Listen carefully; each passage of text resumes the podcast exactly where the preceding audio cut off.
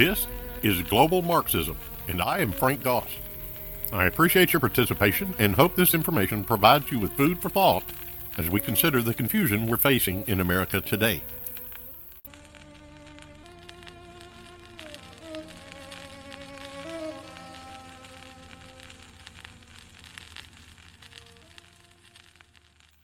The ideas I'm going to be expressing here are going to require your attention. It's not going to take a whole lot of deep thought to follow me, but they do require your attention. There's a guy named H.L. Mencken that said the whole aim of practical politics is to keep the population alarmed. So you get a, a clamorous need to be led to safety. Okay? So that requires a certain amount of fear. You have to be on edge about something. Henry Thoreau said there's a thousand people hacking at the branches of evil trying to stop it, but there's only one who's trying to strike at the root. And the whole idea is if you kill the root, then the tree will die. Now, there's a lot of things that are hacking at the branches around us, but there's one thing that's really, really aiming at the root, and we're going to consider that. There's an idea that is being brought about in American politics that is not just recent. It has been coming for quite some time. It is not something new on the scene. These ideas and principles have worked themselves into our culture for years. And we say, no, no, it's not a religious thing, it's, it's a political thing. No, no, it is a very real religious thing.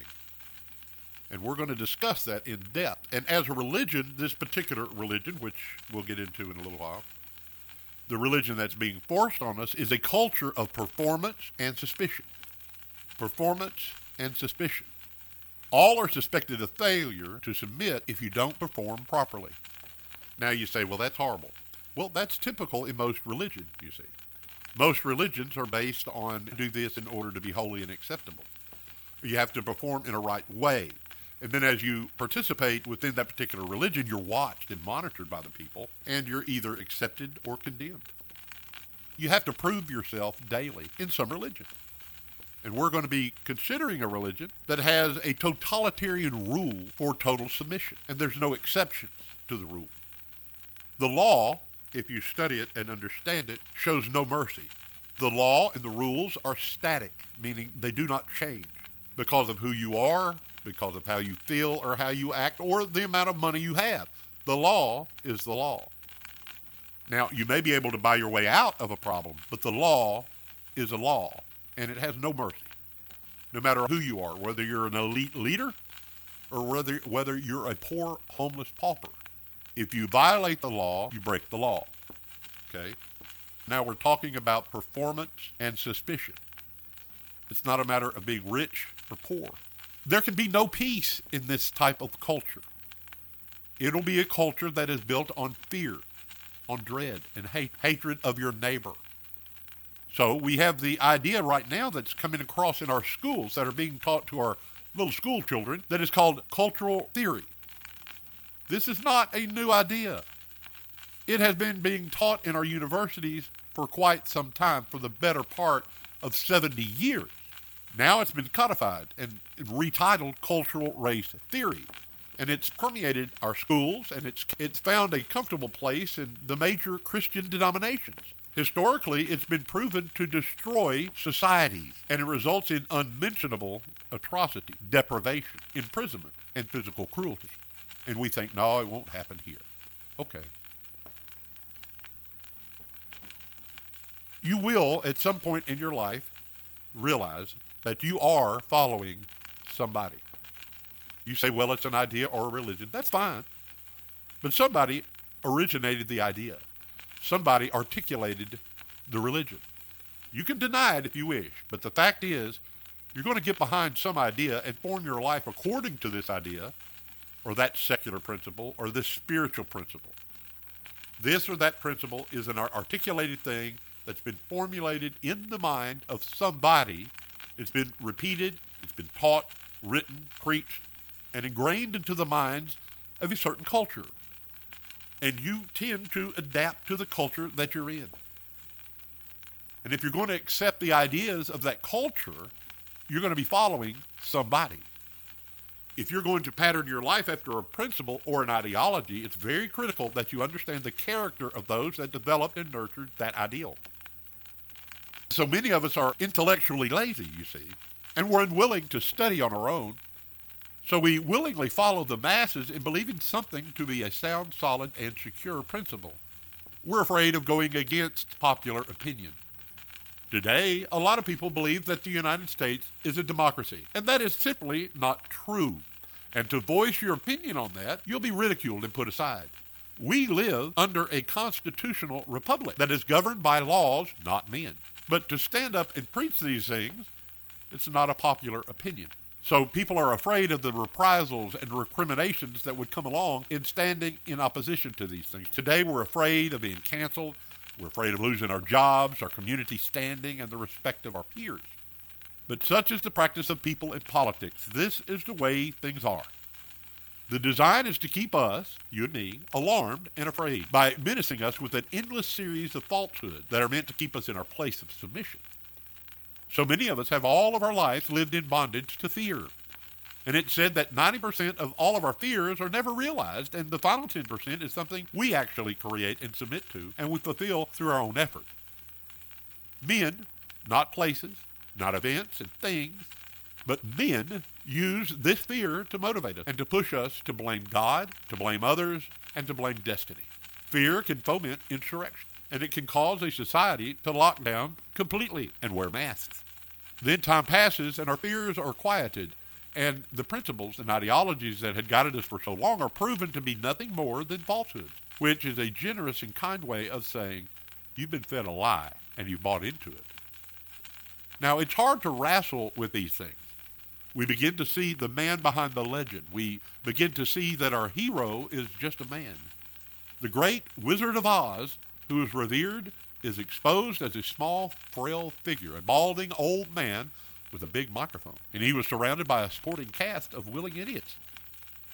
It was this little man who caused the people to tremble in fear, and he was nothing more than a mean, manipulative old man who longed for power and authority.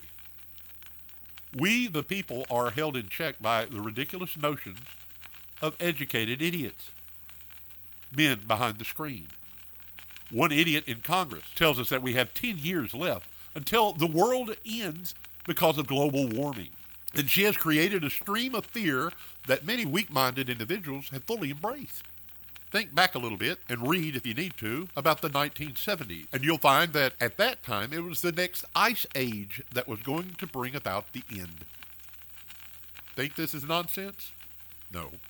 Almost every major climate organization in the United States at that time endorsed this way of thinking. The National Center for Atmospheric Research, CRU, NAS, NASA, and even the CIA held to these things to be true. Today, that idea is completely forgotten. Now, we're going to experience something akin to a convection oven effect. And if you want to believe a lie, you have many educated idiots from which to choose. Mark Twain was right when he said, It's easier to deceive a man than to convince him that he has been deceived. The shame is on us. Fool me once, shame on you. Fool me twice, shame on me. We willingly follow and believe these lies. All we like sheep have been led, but we follow enthusiastically. We protest in a full throated manner about our free will. We can do what we wish to do, and yet we fail to exercise the free will we profess to possess. We want to be led. Exercise requires effort. Study requires two things time, which we selfishly guard for our own personal use and entertainment, and a disciplined mind, which most of us do not possess. Free will is like a muscle, and we've allowed it to atrophy. We complain about being tired and fat, and yet we refuse to keep fit and watch our diet. Please, if we don't know these things, spare me the excuses. You have the exact same opportunity as others. There are no excuses. College students have disenchanted professors preach to them for a few semesters from books that they themselves have perused. Our children, yours and mine, much like you and I did years ago, sit at their knees, the knees of these men of higher learning, and we drink the Kool Aid that they're giving us. We trusted these men of letters, and we expect the same from our children. We had confidence that they had our well being at heart, and we hope that our children will have that same confidence. We allowed these instructors to form our ideologies and principles, and we hope our children will do the same.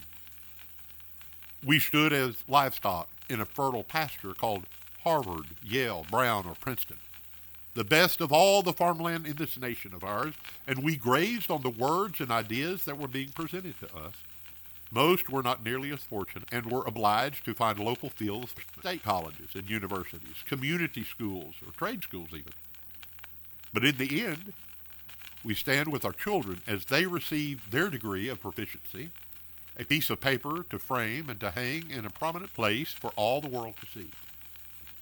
Now, if you are like me and most adults that I know, it was not until we were late into our 30s or mid 40s that we began to understand life. We started to wake up to the way things truly are. Our minds were shaken awake by the realization that people are not who they claim to be, and their desires are not as pure as we had imagined. Taxes are unjustified. Perverse things are being allowed that you would never approve of. Inflation is actually a vicarious tax that is taking our wealth from us. It's confiscating what we've earned. The government is a growing hydra. Hercules couldn't kill. Ideas are being voiced that are absurd and have no basis in true science or reason. Soon they're voted into law. And these ideas have consequences, and those consequences are dire, and in many cases, catastrophic, wicked, and evil. These are not notions expressed by and through nature or natural law. They are concepts and expressions of the desires and thoughts of men, blocks of people, segments of society that, that somehow have found a place of authority. Wait, not somehow. No, they were elected by an uninformed electorate. They hid facts. They covered up lies. Votes were miscounted and falsely submitted. Judges turned their eyes and lawyers remained silent. They were put into office. It's not your well being they are after. For a man, it's very rare that another man will die, let alone a good man. Don't fool yourself. In the end, it is your submission to their authority that they're seeking. It is power and position they are after, not your well being. But we pay for the services of these men. We pay for the activities that are carried on in a university. We support them with our tax dollars and our money.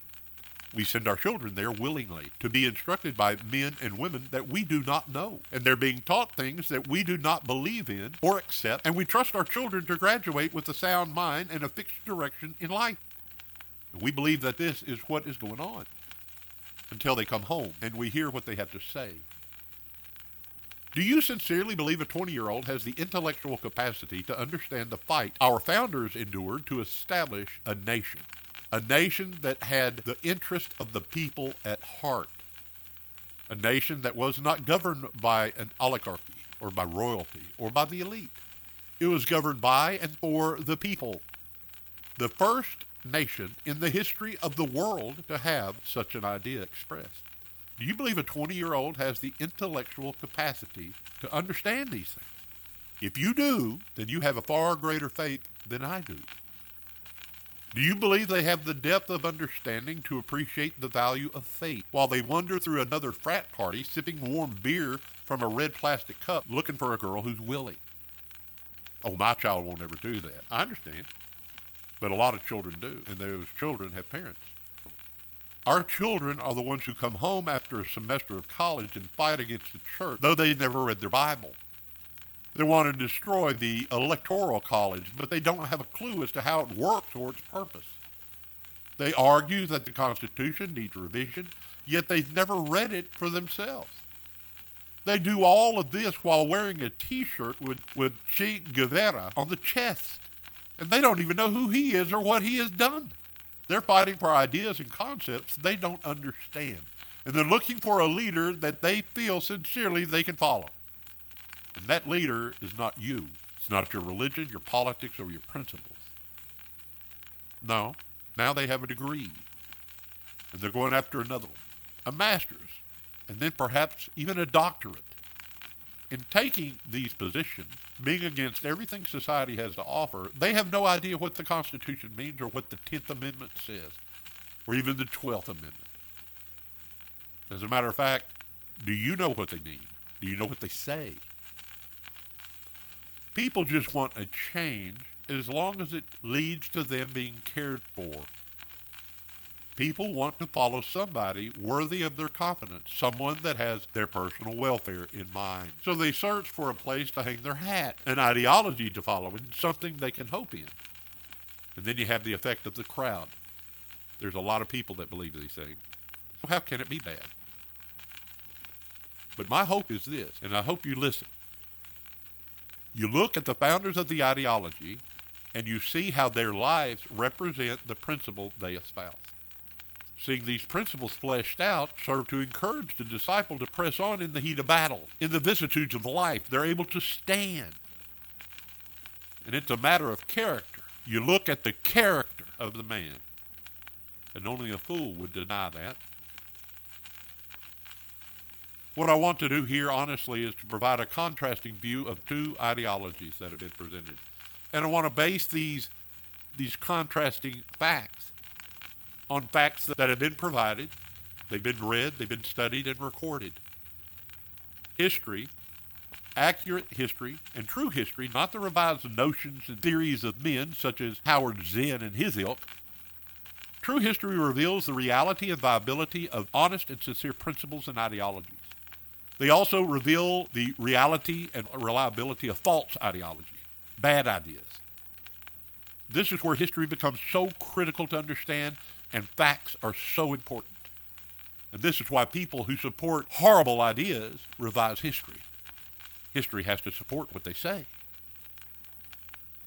But under the microscopic study of history, we're able to see certain ideologies fleshed out, and we can learn from the experience of nations, and we can hear what individuals tell of the blessings or curses of what they've lived through. And listen, there's nothing new under the sun. Men just make alterations and use different words to promote age old ideas. This study will be followed by part two, which will present the contrast between the men of two ideas. One, the idea of Marxism. Who was the man? What was he like? How did he live? What did he do? How did he perform?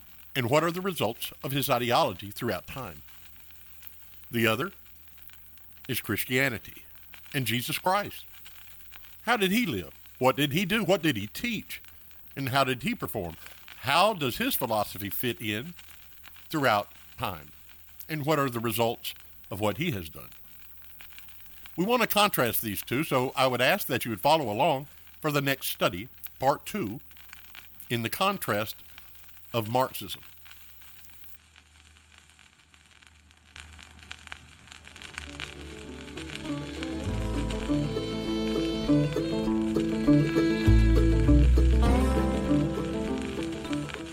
This is Frank Doss with Vintage Broadcasting. We do appreciate your participation in listening to our broadcast. We hope that it benefits you in some way and that you'll continue listening in the days to come.